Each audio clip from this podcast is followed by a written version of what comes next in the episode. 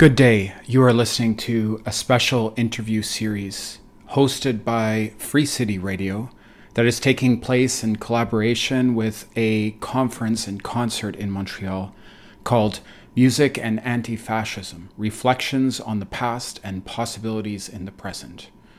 So, this is an interview series that I'm hosting um, in collaboration with this conference. I'm Stefan Christoff and host Free City Radio. Uh, we, of course, are a weekly radio program and podcast. This interview series is basically conversations I've had with artists reflecting on their own creative practice, but also their relationship to activism. These interviews feature musicians who are joining a concert in July 2022 as part of this conference and I wanted to take the opportunity to speak with artists about their practice, their work, and the intersections between their musical ideas and their musical practices and activism within this time of urgency when it comes to struggles for justice, when it comes to struggles against fascism internationally it was great to get to record these interviews with an awesome set of artists here in the city in Montreal. We will now go to an interview with Markus Floats, who is a visual artist and musician. We talked about his practice as a musician. Some interesting and really thoughtful points came up around taking time to create and carving that out and being intentional about that. Also, we talked about gentrification and the place of artists in struggles for housing rights, particularly within Park Extension, a neighborhood in Montreal that is facing severe gentrification right now. And it was really a pleasure to get to speak with Markus um, about his work. So here's our conversation. I'm in Montreal with artist Markus Floats, musician also.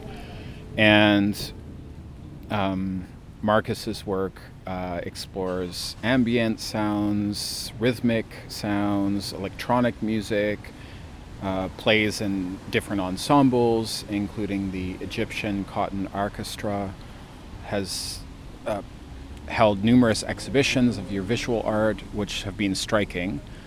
Um, so I'll just say hi, and you know we were just talking and mentioning must be great to like do do the art for your own albums. yeah, we were just saying that. Uh, yeah, it's just nice to not have to. I mean, it sounds kind of bad, but not to not have to collaborate too much. Just to be like have full creative control, top to bottom. I think I'm a little. Uh,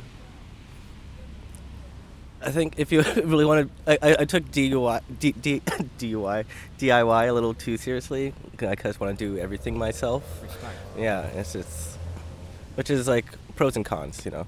Mm.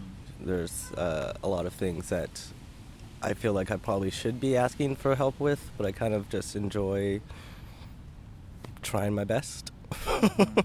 Yeah. And I, and I can imagine also there's a lot of experimentation there uh, within your music. Also, sort of the setup. I mean, describing your music would be difficult, but um, you draw from a lot of different influences. I would imagine. Um, I've I've listened to third album quite a lot. Uh, it's awesome. Um, maybe yeah, if you could share a bit about that album and and sort of some of the themes or some of the ideas that went into the process or how it came together. Okay. Uh, so third album is my third album. Uh, it was released on Constellation two years ago, right before the pandemic. Um, what is its deal? Uh,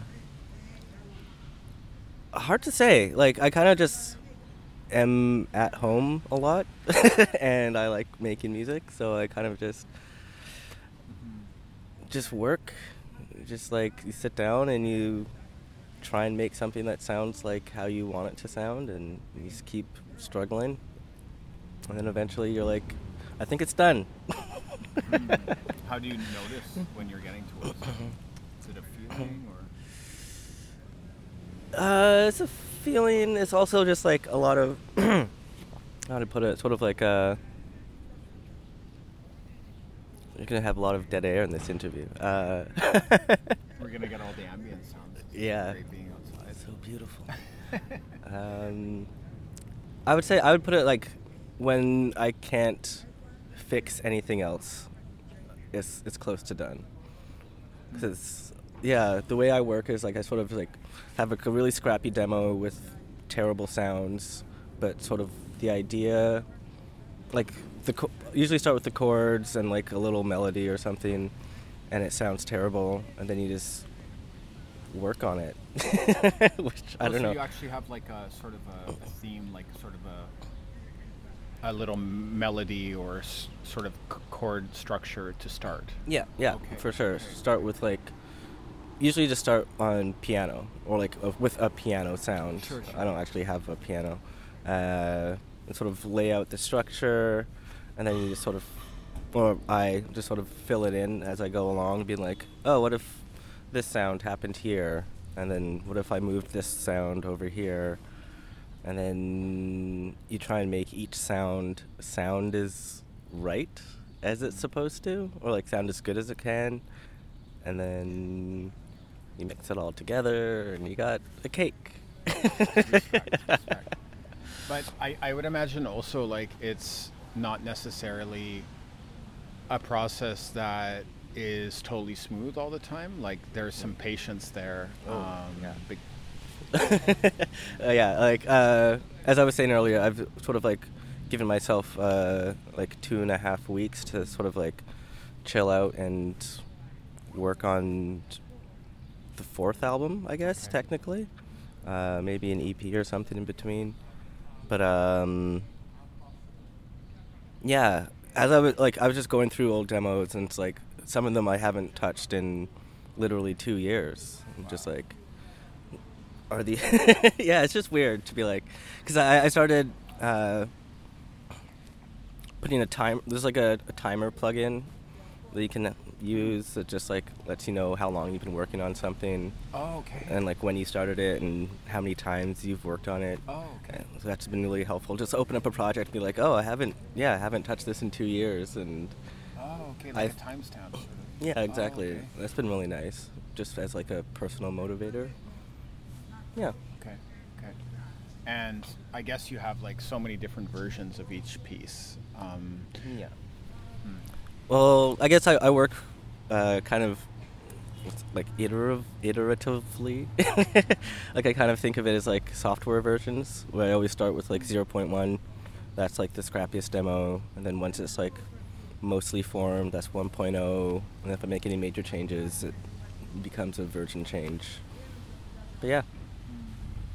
And are you sort of thinking about like like are the pieces sort of reflecting, you know, your your vibe in life at the moment or are you trying to sort of have a more fantastical idea of like oh this is sort of a projection of another sort of feeling or an imaginary or is it more just like a sharing of where you're at at the moment? I would say it's like a, a sharing of where I'm at more so, but it's never really on purpose. It's sort of like just life just creeps into the music you're making in this weird way. Like during the pandemic, I was walking along the train tracks a lot, and I noticed noticed recently coming back to these old new tracks that there's just like a lot of like train-ish sounds that have just like creeped in and like the sound of uh those like barriers that come down a lot of dinging rhythmic dinging Mm. and like i don't know yeah Mm. it's been uh it's weird. It's just, it's just a weird thing making music. Who knows how you do it. So in a sense, it's like some of the atmospheres in your life are definitely impacting what you're doing in more like a subconscious way. yeah. Yeah i think that's a good way of putting it. Of just sort of uh yeah. Yeah.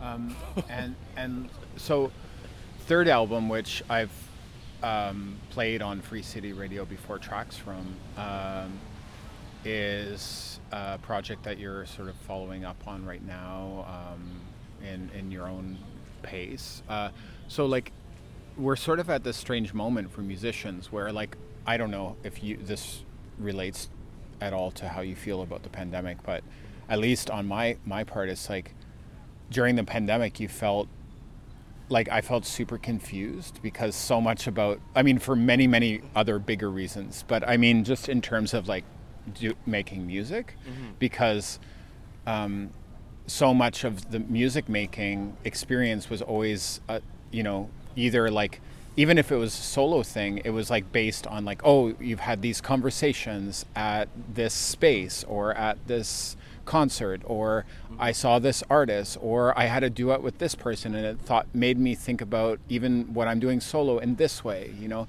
Yeah. Like that sort of in-person dialogue stopped. Yeah. That was it's so strange. It's just like, yeah, I grew up in in Calgary uh, started going to like all ages shows when I was like 15, 16.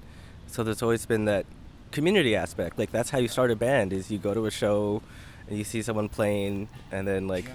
a year later they're like, "Hey, uh, do you want to start a band?" Basically, yeah, like that's yeah, how totally. bands start. Yeah. And also just like having the uh, a place for a place to be bad really is like such an important zone is like no no one's first band is good and you need to you just have to like work through it and yeah when shows stop just to sort of like when when are all these bad bands gonna get a chance to get good but i guess like for me it was also just very strange because yeah as are saying there's just like so much so much happens at a show that's not just the music it's like a yeah. very social environment obviously it's a very like it's like it's a place that you go where everyone's there for pretty much the same reason, and that's kind of rare. Yeah. Uh, yeah, everyone's there because like they want to see music and they like music, and you talk to people about music, and yeah, there's like this uh, sharing that happens that I missed a lot. I really did. Um, did you? Yeah. Was that like? Was it like super conscious? Where you're like, I fucking miss this, or was it more just creeped up on you? I would say the first like six months, I was pretty thankful to not have it anymore because I think there's just like a lot that surround shows, especially bar shows. Look, drinking. drinking is just like unavoidable part of like being a musician in a lot of ways, and that's not a great thing. I would say, even just like you know, getting not getting paid in drink tickets, but just like yeah, you're having like two or three drinks a night if you're playing. If you're on tour, you're just like sure. you're drinking a lot. Uh, so it was nice to give my body a break, at the very least, my body and my brain.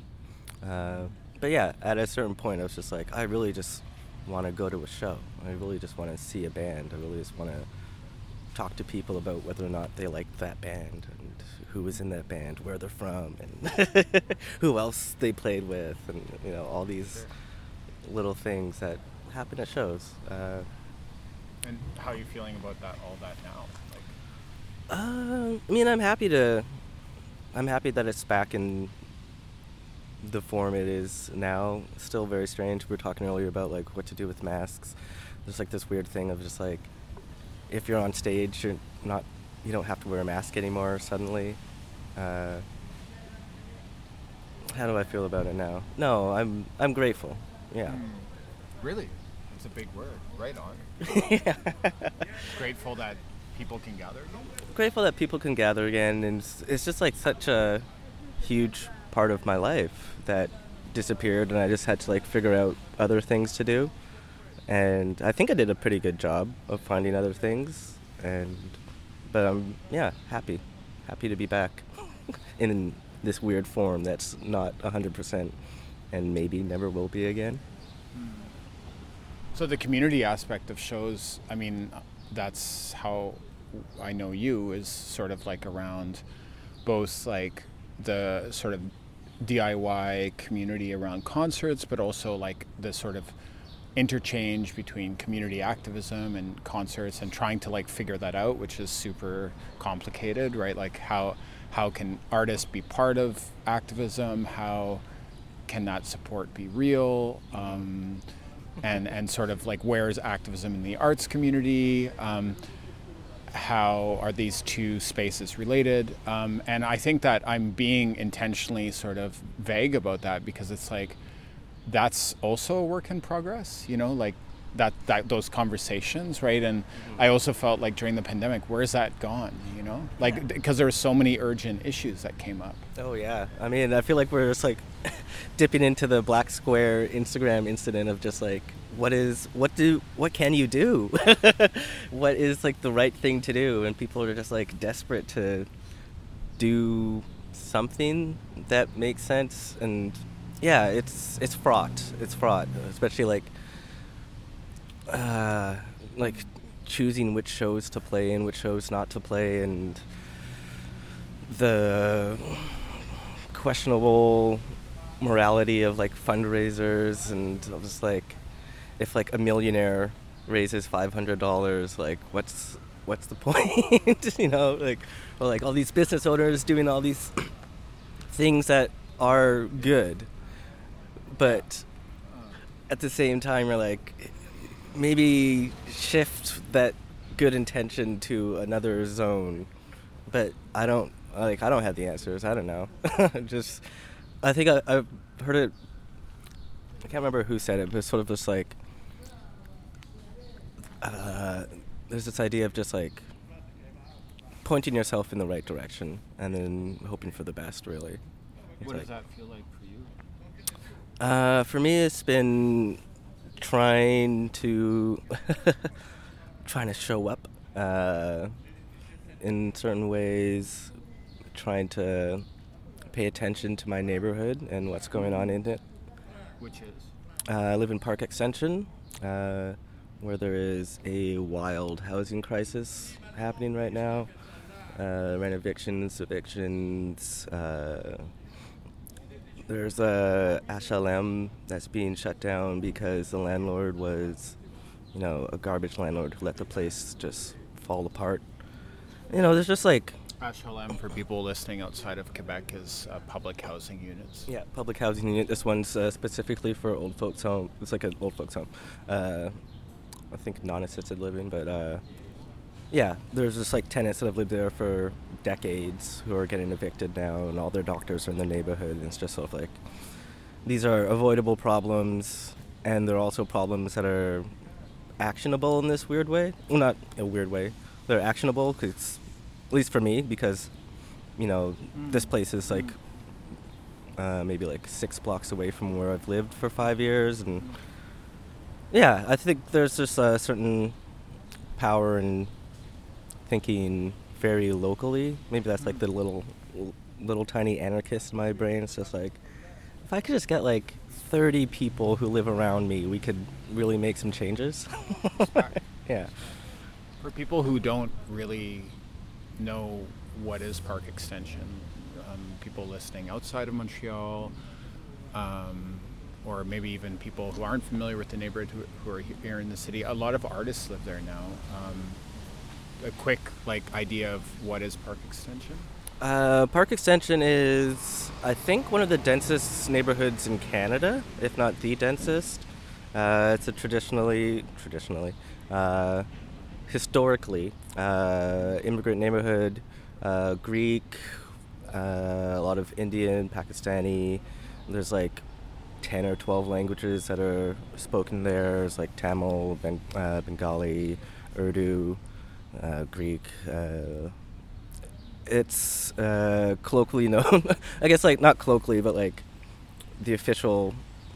I'm not sure how I'm trying to preface this, but it's a, it's called a working class neighborhood. But if you live there, it's a, it's a poor neighborhood. Uh, yeah, sure. There's lots of uh, slumlords. There's lots of like bed bugs, rats, cockroaches. There's just lots of things that don't need to be as bad as they are, and it's just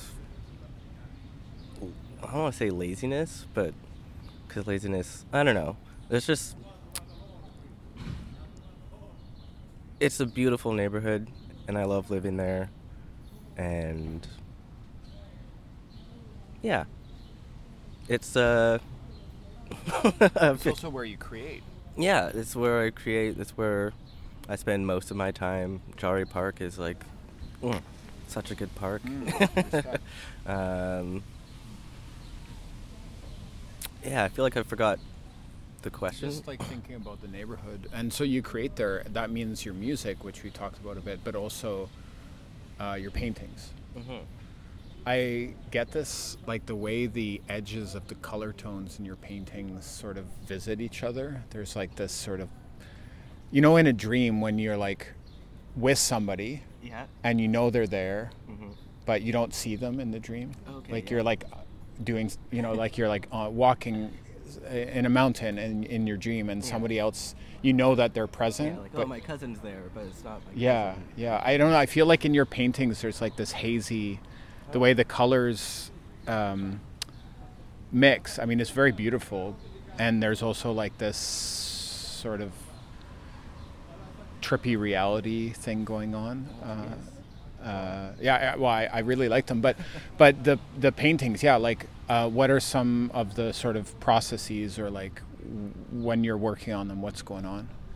Oh, I don't know. Painting's weird for me. I started painting when I was uh, I was with uh, not quite sure how to phrase this one either.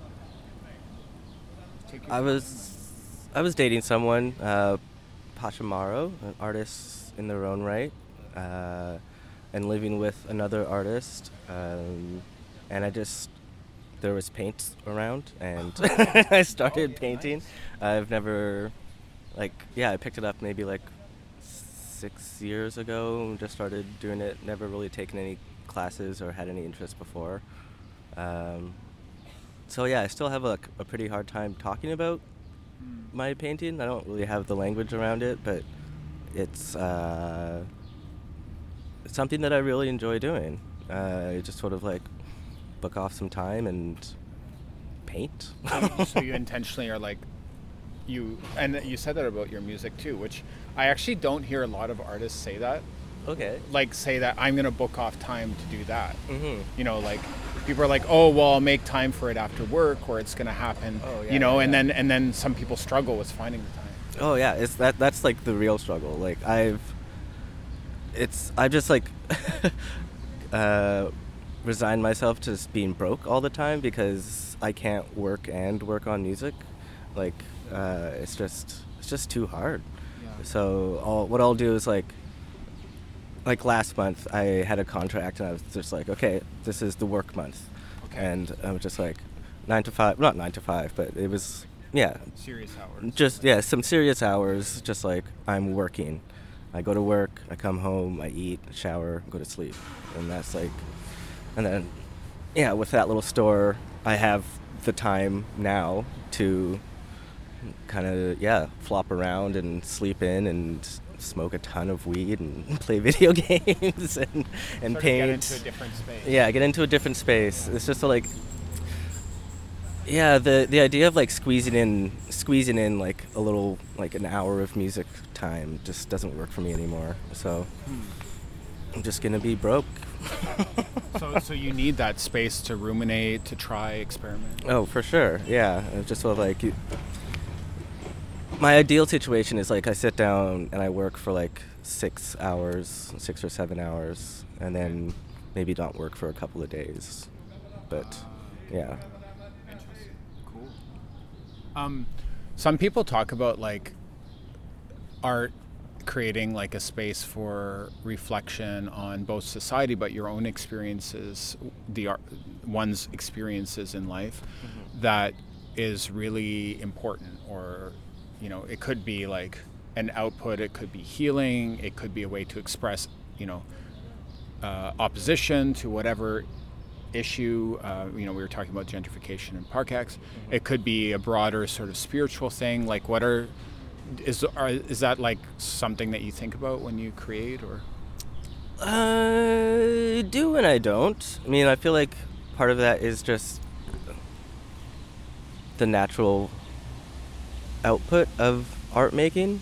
Like, I like to think of making art as just like this very fundamental human activity. It's just sort of this thing that human beings have done forever, literally forever. Like, as long as humans have been around, they've just like had this urge to just like sort of doodle or like scratch a thing into another thing, make something look like something else. It's just sort of like this part of our brains that need to be satisfied. And there's a lot of, I mean, yeah, you can direct it in different directions, or you can just do it for the love of the game, I guess. but, yeah. um, Yeah. yeah, yeah. It's a side of reflection. It's a side of a lot of things. Uh, it's like, uh, I don't know, I've been thinking about church in this weird way, and just like how church, or like, to go back to shows, like, for me, uh, shows fulfilled what I think might be a lot of what people find in church of just like this Hmm. sense of community. You know, there's just like people you see every week over and over again for years, and someone gets up on in front and like tells you about their feelings and their thoughts, and you're just like, oh yeah, and you're bopping along, and yeah, there's just like these fundamental human needs that get met in different ways, and you know, different strokes for different folks. Well, you were talking also just about like I get the sense I know that you released something relatively recently that was referencing Marx. Yeah. Um, and I guess there's a conflict there in terms of like art and the market. Mhm. And something you've thought through a lot, I'm sure, in different ways. Um, do you have any reflections on that? Because you talked about it as like a something that's so essential to like human experience. you Yeah. know? The market gets in there in a pretty nasty way. For sure. I mean, yeah, when the pandemic started, I just like buckled down and read some theory, read uh, most of Capital. Oh, of- really? Yeah. I mean, it's a pretty fun book, uh, and that was part of why I made that track. Uh, it's just like a long section from uh, what was it, chapter 33 or something. Ooh, it's starting to rain. Um, and yeah, I guess the fun thing about Marx is that he doesn't really tell you what to do. He's just sort of like ex- explaining how the system came about and what like what labor is and what money is and it's just like a fun way to think about the world and oh i feel like i'm getting derailed again what was the question Just that. What you're Just that, about. yeah. I mean, you you did a track referencing Marx, and we're like talking about like art as like a fundamental human activity, Mhm. and how like the market gets in there and sort of right, like right. Yeah. i think there's like a weird weird assumption that the market and contemporary capitalism is just like the natural state of order and it's just not. It's just like this is all just made up. There's just these like companies weren't supposed to be this big. Like like when capitalism started there's like oh i own like four stores in this small town. I'm a big capitalist. But now it's like oh i own you know i have more money than most of the world or like i don't know it's just a it's a very real problem and i think we need to think about it in a very real way Mhm. it's Like- like, it's, like- I don't know. Yeah, yeah. It's like capitalism's pretty new. It's not a thing that humans have done forever, and it's based on a lot of Hmm. not falsities, but like a lot of mistakes. It's I don't know. It's built on slavery, so I mean, like if you can't even start with that, then we're missing the point. Thanks for talking today. Thanks for having me. Yeah, yeah. right.